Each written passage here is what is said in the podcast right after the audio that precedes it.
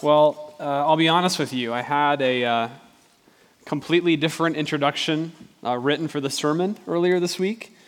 And if you know me at all, it was full of personal stories and cheap laughs, because that's what I do. But then I turned on the news, and everything changed.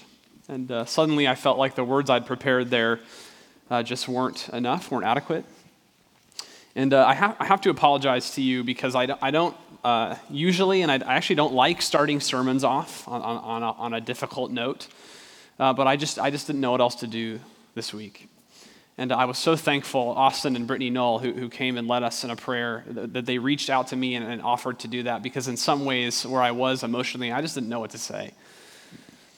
These cycles of violence in our country, it feels like every week, against minorities, against police officers, and the outpouring of hatred and rage after every single one of those things was very overwhelming to me. And in many ways, if I'm honest, right, this is nothing new, what we're seeing. Racial prejudice and abuse of power and anti-authoritarianism and violence and death and all of that stuff. There's nothing new about any of that. But honestly, that's the part that bothers me the most.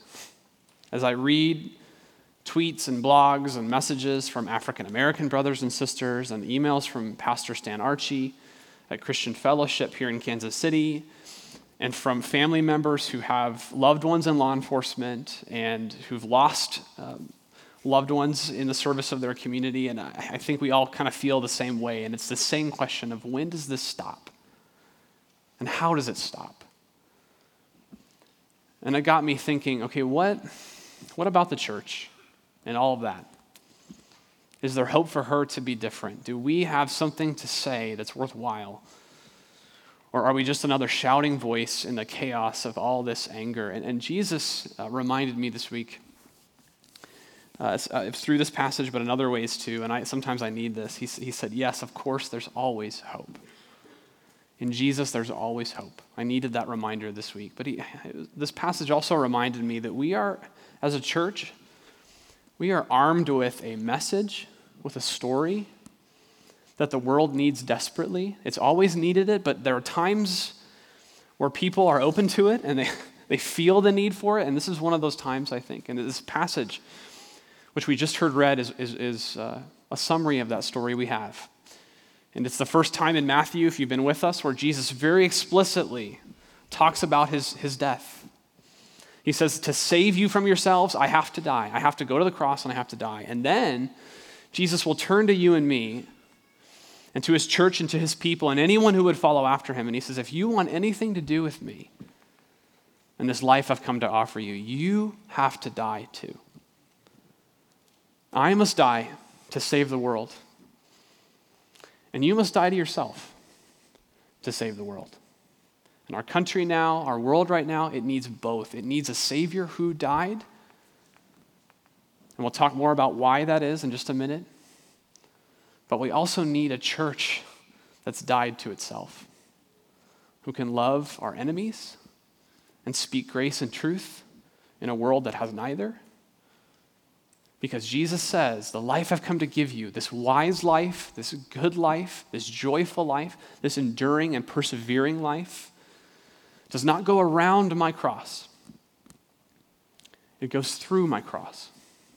I have to die, says Jesus. I have to die, and so do you. So let's take a look. Matthew 16, starting in verse 21. Let's look. Why does Jesus say this? Let's find out. If you're here last week, we talked about verses 13 to 20, which come just before this, and that's where Peter, the disciple, is the first person to kind of put together who Jesus is. Jesus says, who do you think I am? And Peter says, I think you're the Christ, the Son of the living God. And Jesus says, yes, you get it. Finally, you get it. And then Matthew tells us right after that, okay, this is kind of one story that we split into two, but this is really one story. It says, from that time on, Jesus began to show his disciples that he must go to Jerusalem and suffer many things from the elders and chief priests and scribes and be killed, and on the third day be raised. And like we said earlier, this is really the first time we hear from Jesus exactly what his mission in the world is. Because it's not simply to teach, though Jesus is an amazing teacher, and we've seen that.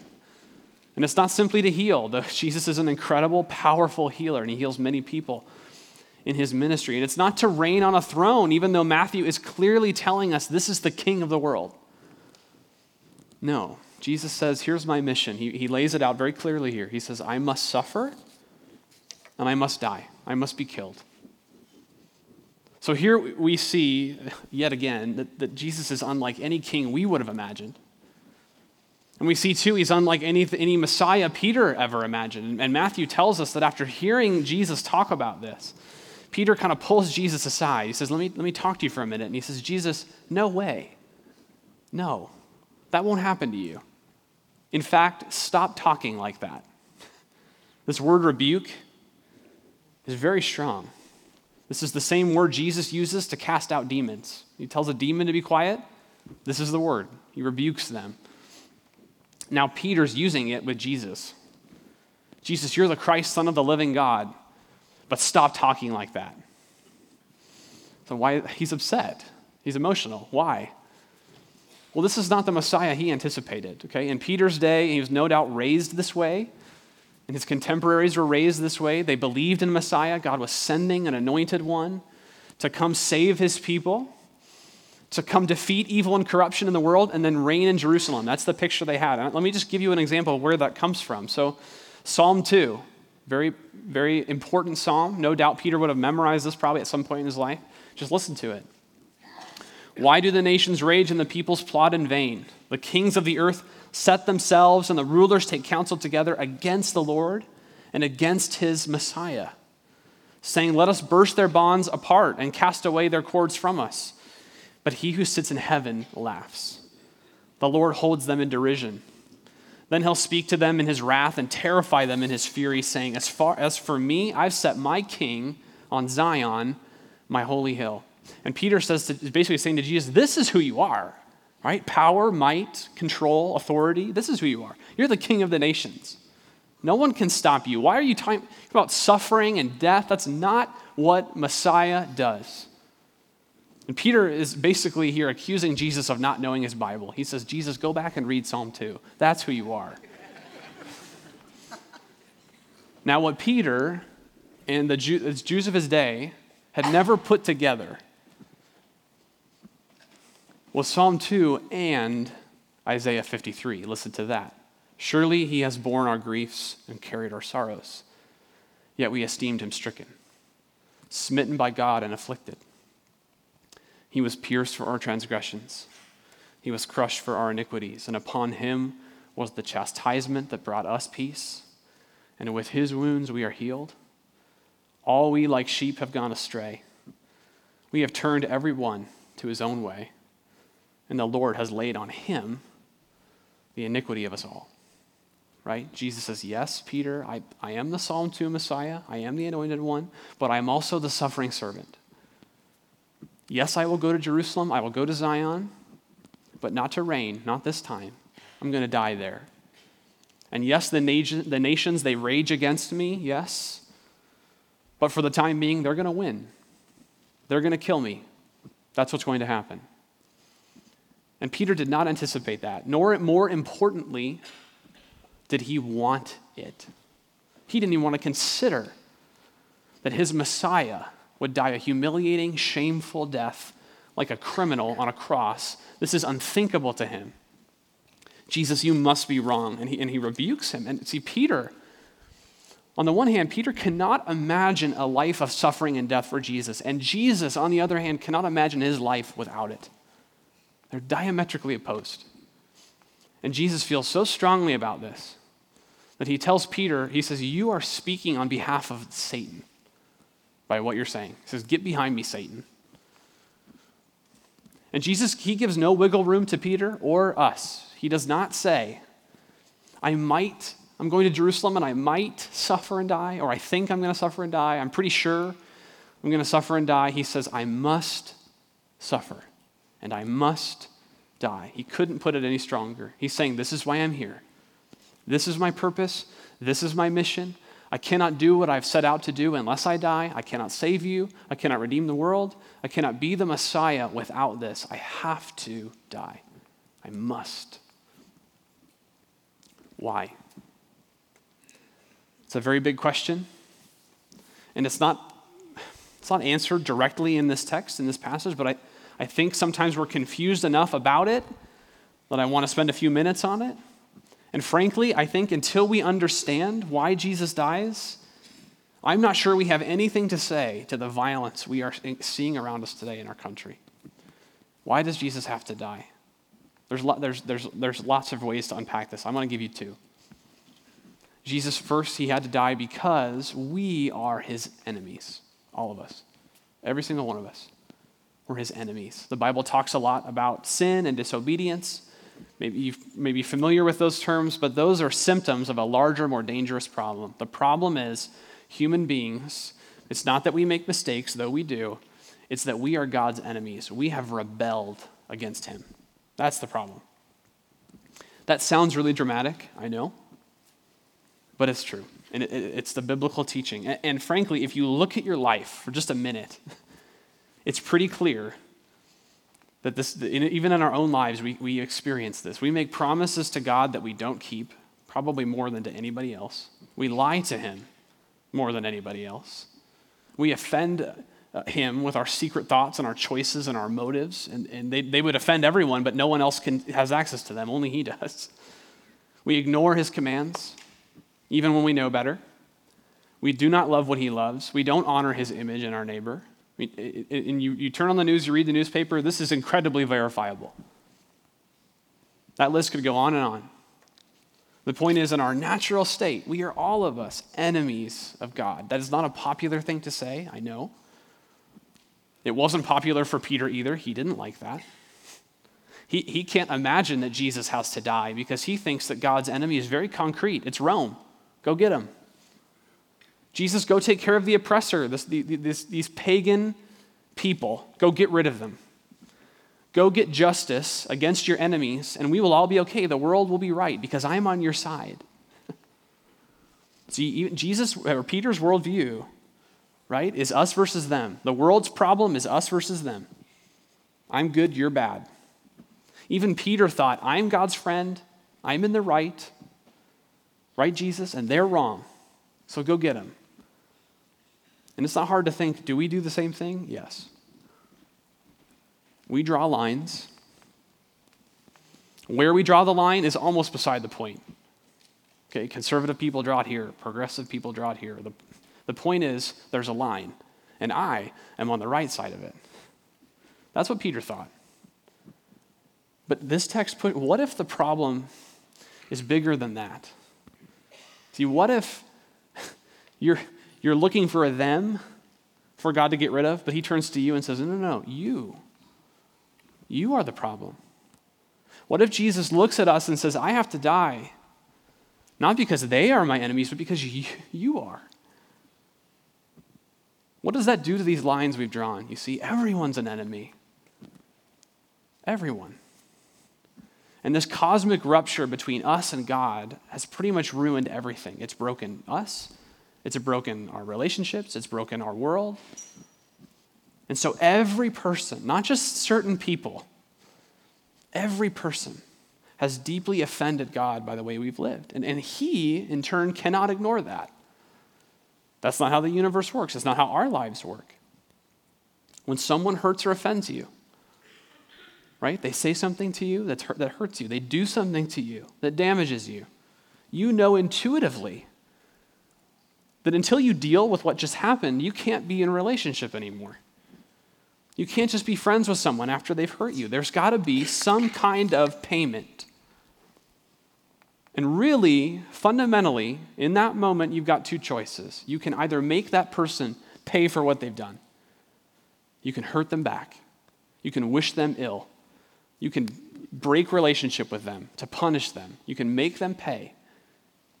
You can hate them, or you can forgive them. You absorb the cost for what they've done. That's why forgiveness, when you really forgive someone who's really hurt you, it's incredibly painful. It's excruciating. It's because it costs so much. Because you're paying for what someone else has done to restore your relationship again. You hurt me. You betrayed me. You lied to me. But I forgive you. I'm not going to hold that against you. I'm not going to punish you. I'm not going to manipulate you. You see, now on a very human level, we understand that. It's the same with God. Jesus says, I must die for your sin because either you pay for it with your life or I pay for it with mine. See, I have to absorb your punishment to put you in right relationship with God again. I must suffer and I must die. And many of us, we don't want to hear that because that means admitting that the problem isn't out here, it's in here. Peter didn't understand that. He didn't want it. He thought Rome was the problem. Jesus, go take care of them. We might say, Jesus, go punish them. Those people over there, they're wrong. They're the problem. Whoever your them is. Jesus says, your problem is so much worse than that. I need to die for you. Jesus must die so that we can be forgiven. That's the first point. The second, he also has to die so that we can be loved, so that we can know how deeply loved we truly are. Because once you understand that forgiveness is costly, if God wants us back, he's got to pay for your sin. We can't do it, only he can do it. Once you realize how terrible a price must be paid, Jesus has to die. The next question you've got to ask is, well then why, if it's so bad, then why do it? The way Jesus talks about his death, he's very determined. This is not an accident. Jesus is not a helpless victim in circumstances beyond his control. He knows exactly what's coming, and he is choosing it. If Jesus had a choice, if he could have said no to the cross, why did he do it?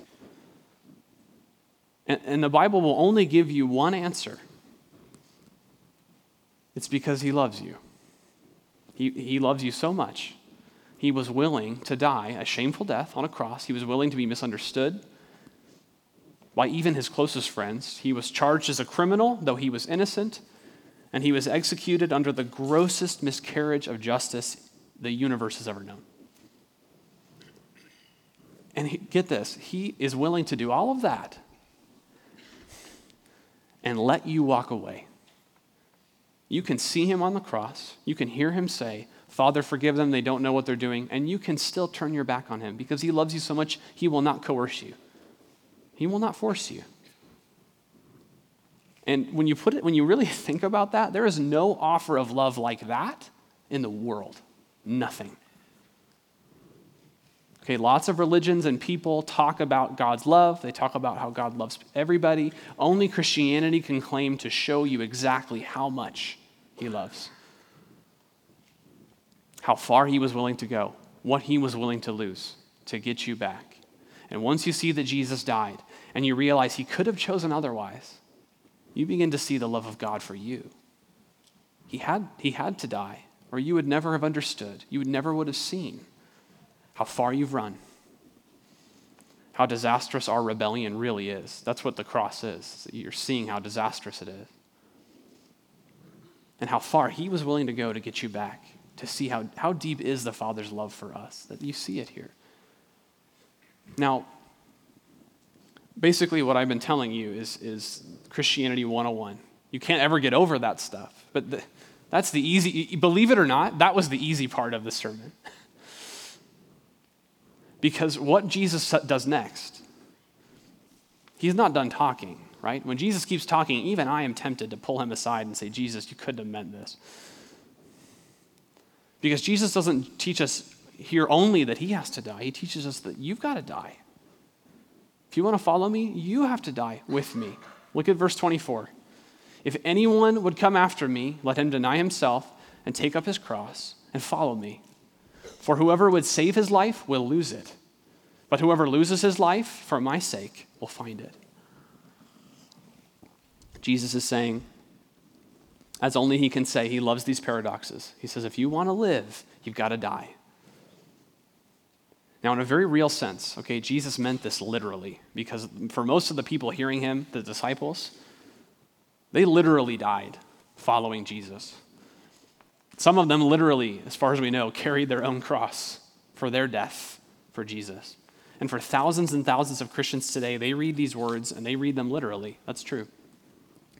But Jesus doesn't only mean here a willingness to die for our faith. He does mean that, but it's also a willingness to live for him and only him, even if it costs you everything. And in some ways, that is just as hard a thing to do as die for him outright, isn't it? They're both pretty high callings. Because what Jesus is really asking of us, die to yourself, deny yourself, turn your back on your self-interest, and follow me no matter what, very few of us actually do. And certainly very few of us want to do it. And I hate to put it this way, but I had to come to terms with this myself. When I refuse to do that, when I don't want to do that, when I don't want to die to myself, when I'm saying to Jesus, is Jesus, it's okay for you to die for me. There's no way I'm going to die for you. And yet, I don't want us to miss this. This is important. Jesus isn't asking this of us for his sake. He's asking this of you. He's asking you to die to yourself for your sake, to live the life you're actually created to live. See, notice Jesus doesn't say, whoever loses his life or her life will be obedient. That's true. Here's what he actually says. He says, whoever loses his life will find it. In other words, Jesus is making a promise to you. He's saying, if you really want life, if you want it to the full, you have to die. There's no other way. That's what it means to be my disciple. Okay, two implications there. First, we have to die to be free. Here's what Jesus is offering us here. He's offering you freedom. You have to die to be free. To be truly free, we have to die to ourselves. And he illustrates this point in verse 26. He says, for what does it profit a man if he gains the whole world and forfeits his soul? Or what shall a man give in return for his soul? Right? You could read another way of putting that. Let me translate that a little bit for you. What does it profit you to get everything you have ever wanted from the world? Everything you've ever wanted. But to lose your very life in the process. What have you gained? See, Jesus is saying here, it's like, I know it sounds harsh that to follow me, you've got to die to yourself, but look at your life now. How's it going? As you run after the world, how's it going for you? Are you happy now? Is living for your agenda and your plan and your dreams, is that working now? Is the anxiety you deal with and the dread and the fear you live with every day worth it now? Is your hatred or your bigotry or your violence, is that working for your society now? Is working so hard to avoid suffering and pain by getting the right job or the right salary or the perfect family or the right boyfriend or the right clothes or all the other junk we spend our lives on, is any of that making us happier or better off? Does it actually save us at the end of the day from any of the pain and suffering and death that we're working so hard to avoid? Has any of it saved us from a frightening and prejudiced and violent world that we live in today? And Jesus' answer is no. No, it hasn't. It hasn't helped you at all. What does it profit you, says Jesus, basically, to turn me down and continue running your own life into the ground? If you want real freedom from fear and anxiety and suffering and death and from hatred of your neighbor because you're both my enemies, you've got to die to yourself. And you've got to follow me completely. But here's the promise. If you can lose your life like that, if you can do that, you can practice that, what you'll find on the other side is it better. You'll find your life. Lose your life and you'll find it. You'll become who you were truly meant to be. And C.S. Lewis is a favorite of ours here, and he puts this so well in Mere Christianity. He says, the more we get what we now call ourselves out of the way, and let him take us over, the more truly ourselves we become. Our real selves are all waiting for us in him. And the more I resist him and try to live on my own, the more I become dominated, enslaved by my own heredity and upbringing and surrounding and natural desires. My wishes become merely the desires thrown up by my physical organism or pumped into me by other men's thoughts. It's when I turn to Christ, when I give myself to his personality, that I finally begin to have a real personality all my own. You see, now, you've met this person that he's describing. You've met the person who is free in Jesus like this because you've seen them suffer something. Here's the key. You've seen them suffer something that should have destroyed them. You have seen them carry a cross that should have crushed a human being. Because when we live for our own happiness or comfort or agenda or our own tribe, things like suffering and failure and rejection, they are deadly. If we're slaves to success or comfort, when we lose those things, we lose the very meaning of our lives. But for someone who's already died to self, suffering and loss are terrible. They're still terrible. But you can carry your cross behind Jesus and know that he's with you. You see, Jesus is promising a freedom here that no education, no effort, no hard work, no success or luck can give you. It's a freedom we can only have when we follow behind him to the cross. Die to ourselves and find we can truly live. Die to ourselves so that we can truly love our enemies and pray for them even on a week like this one. To be free in this life, Jesus says, you've got to die first. But you also have to die, second point, to be raised from the dead. If you want to be raised from the dead, you got to die. And you see this hinted here, Jesus in verse 27. He's hinted several places, but in verse 27, for the Son of Man is going to come with his angels in the glory of his Father, and then he will repay each person according to what he has done. Now he's saying here, I'm coming back, and your response to me means everything.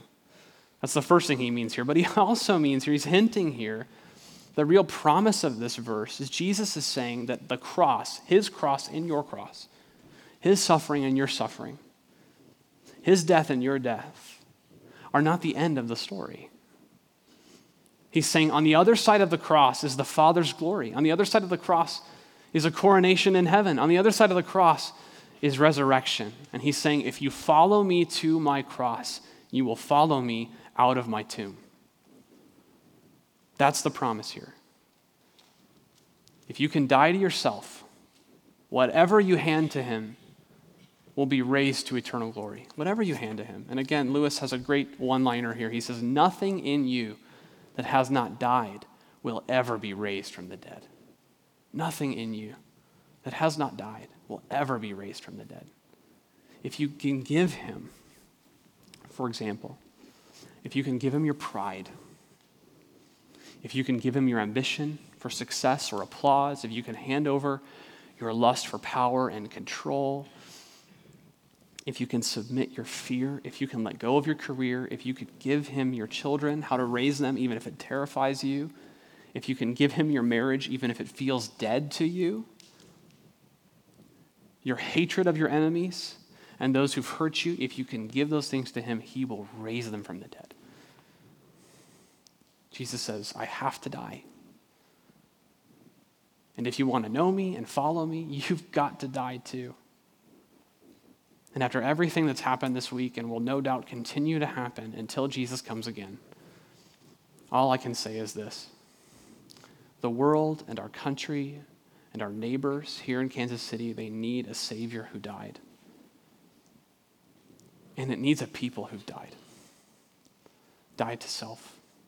Died to prejudice, died to selfishness, died to fear, died to hatred, and have been raised from the dead. May we, by God's help, be that people.